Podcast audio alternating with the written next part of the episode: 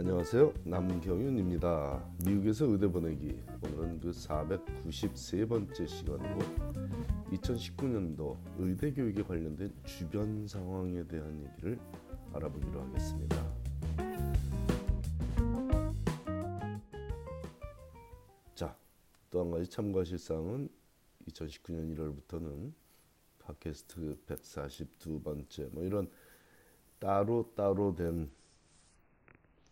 횟수를 다 생략하고 전체 칼럼 전체 칼럼 횟수 즉 이번 편이 493편으로만 정리하도록 하겠습니다. 칼럼 따로 팟캐스트 따로 뭐 유튜브 따로 이런 식으로 정리가 되면 오히려 더 어, 혼란을 초래할 것 같아서 그 칼럼 횟수 오리지널 칼럼 횟수를 기준으로 함을 다시 한번 공지해 드리니 착오 없으시기 바랍니다. 자, 실로 냉정하기만 한 의대 입시에 임하는 수험생들은 정부 정책이나 의대 정책이 바뀌거나 바뀔 기미만 보여도 긴장하며 주시하게 되죠. 해가 바뀌면서 시행되는 새로운 정책이나 기준들에 따라 그에 대한 대비책을 세우는 것이 당연한 일이므로 매년 연초가 되면 올해는 어떤 정책이나 입법 사항이 소개되고 있는지 관심이 쓰이게 되니 2019년 신년 첫 화두 역시 의대 입시에 영향을 미칠 주변 환경에 대해 알아보기로 하겠습니다. 제가 반복적으로 소개하고 있고 최근 들어 가장 주시하고 있는 사항은 레지던시 교육에 대한 연방 정부의 자금 지원에 관한 것입니다.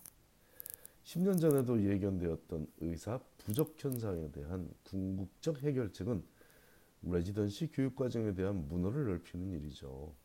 의대가 더 많아져야 의대 졸업생이 늘어나고 그 다음 단계로 그들을 제대로 레지던트로서 교육시켜 의료 현장에 투입할 수 있어야 의사 부족 현상이 궁극적으로 해결되지 않겠습니까?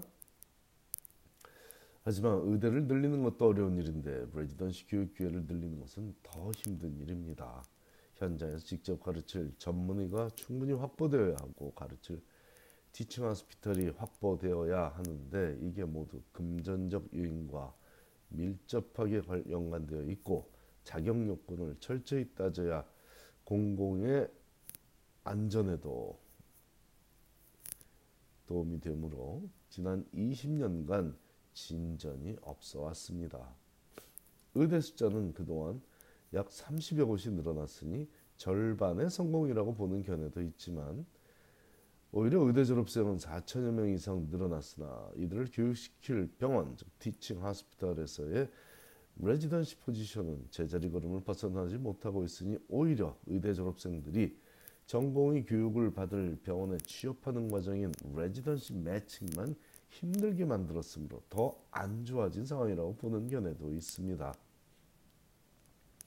의사로서 환자를 진료하기 위해서는 의대만 졸업해서는 불가능하고 의대를 졸업한 의학 박사는 새내기 의학 박사는 전문의의 지도와 감독하에 전문 분야별로 정해진 시간만큼의 교육 과정을 거쳐야만 하고 그 과정이 바로 residency 과정이 대표적이죠. 이 residency 과정을 마쳐야만 비로소 개업도 할 수 있고 계속 큰 병원에 남아 fellow 과정을 거쳐 의대 교수로 활동을 할 가능성도 생기는 거죠. 그러므로 의사로서 환자를 돌보며 살아가는 준비를 하는 과정에서 가장 궁극적이고 중요한 순간이 레지던스, 레지던트로서 어떤 병원에서 residency 트레이닝을 받느냐는 residency 트레이닝을 받느냐는 것이고 원하는 residency 과정에 취업하기 위해 준비하는 시간이 의대생 시절이라고 보면 되겠습니다. 즉 좋은 의대에 진학하고자 노력하는 이유는 경쟁력 있는 모습으로 원하는 residency 프로그램에 매칭되기 위한 첫 걸음이라고 보는 것이 합당하죠. 한국의 신 할머니도 이름을 알만한 명문 의대에 가야 온 가족이 어깨에 힘주며 살아갈 수 있기 때문만은 아니죠. 물론 온 가족이 자랑스러워하는 일을 하는 것은 분명히 좋은 일이지만 의대 진학이 마지막 관문이 아니라는 점은 확실히 알아야만 하겠습니다. 마치 명문대학에 진학한다고 해서 의대 진학이 보장되지 않듯 명문 의대에 진학한다고 해서 최고의 레지던시 프로그램에서 교육받을 기회가 보장되지는 않습니다. 확률적으로는 더 나아지는 것이 사실은 맞습니다. 마치 대치동에 살면 더 좋은 교육 환경에 처하는 것이 사실일 수 있지만 더 많은 노력을 해야만 원하는 결과를 얻을 수 있을 것처럼 말입니다. 아무튼 의대에 합격하는 순간부터 레지던시 매칭을 준비하는 시간을 보내야만 하는 것이 의대생의 숙명이라는 것은 이제 모두 충분히 인지하시리라 믿습니다. 자, 이 레지던시 교육 과정을 의대 대학원 과정이라고 해석할 수 있는 표현을 합니다. GME 즉 Graduate Medical Education이라 불리우며 의대를 졸업한 새내기 의학 박사들을 의학의 각 분야에서 홀로서기 할수 있도록 전문 교육을 시키는 과정이라는 의미를 갖고 있고 인턴, 레지던트, fellow들이 바로 이 GME 과정에서 교육받고 있는 학생이라고 보면 되겠습니다. 조금 무리는 있지만 직역하자면 직역입니다.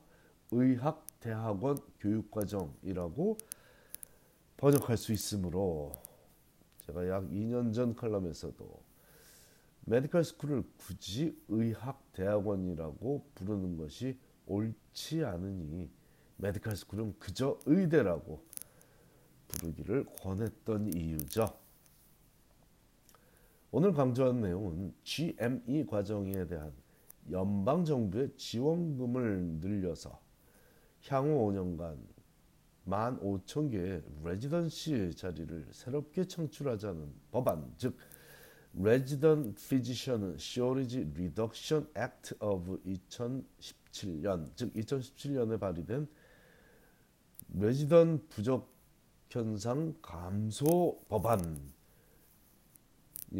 법이 공화민주 양당 의원 25% 이상의 강력한 지지를 받으며 발의되기는 했으나 아직도 2019년 1월 현재 표결에 붙여지지조차 못하고 있습니다. 이는 4년 전 29 빌리언이었던 NIH 즉 National Health Institute 연구 기금을 현재 39 빌리언으로 늘리도록 의회가 허용한 것과 대비되는 현상으로 4년 새 의학 연구 기금이 10 빌리언 한화로 얘기하자면 10조 원이 넘게 늘어났다는 긍정적인 소식이 그저 기쁘기만 한 소식이 아닌 이유가 전공의 교육에 쓸 기금은 확보되지 못하고 있기 때문입니다.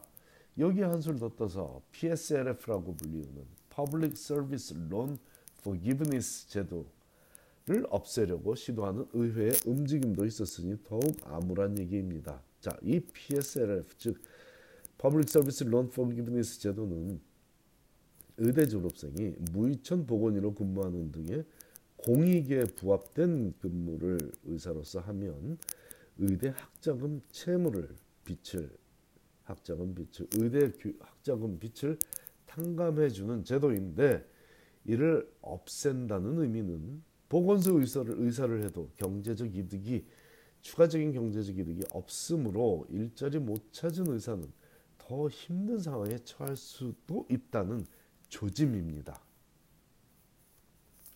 전공의 교육비 지원은 아직 이루어지지 않고 있고 연구기금은 활발히 지원하고 있으며 무이천 의사 확보를 위한 기금은 위태롭다.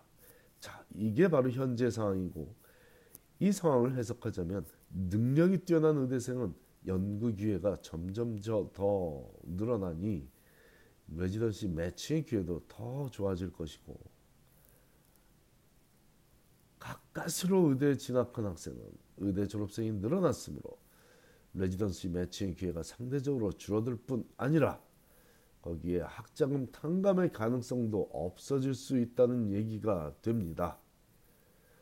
취업난이 심해지면 뛰어난 취업준비생보다는 준비가 상대적으로 덜 된 취업준비생이 더 힘들어지는 것과 유사한 현상이 2019년 1월 현재 미국 의료계에 벌어지고 있습니다. 미국 의료교육 현장의 오늘 현, 오늘의 현실이란 얘기입니다. 그러므로 영어 독해력을 증진시켜야만 합니다. 지금까지 수도 없이 강조했고 이유도 반복적으로 설명했습니다. 매력적인 의대생만이 뛰어난 레지던시 교육을 받을 수 있다고 언급하면서 마무리는 영어 독해력을 증진시키라는 제 조언에 무심한 학생들도 의대 2학년생이 되면 절감, 통감할 것입니다. 단지 그때 깨우치면 늦을 뿐이죠. 여러분 새해 2019년 새해도 복 많이 받으시고요. 의대 진학 불가능한 일 아니고 그리 어렵지만도 아닙니다. 아닙니다. 기본에 충실하면 됩니다. 환자들을 직접 만나며 왜 의사가 필요한지를 절감하고 의학의 역할이 무엇인지를 통감하며 본인의 학업에 정진한 학생이라면 누구라도 미국 의대에서 환영할 것입니다. 감사합니다.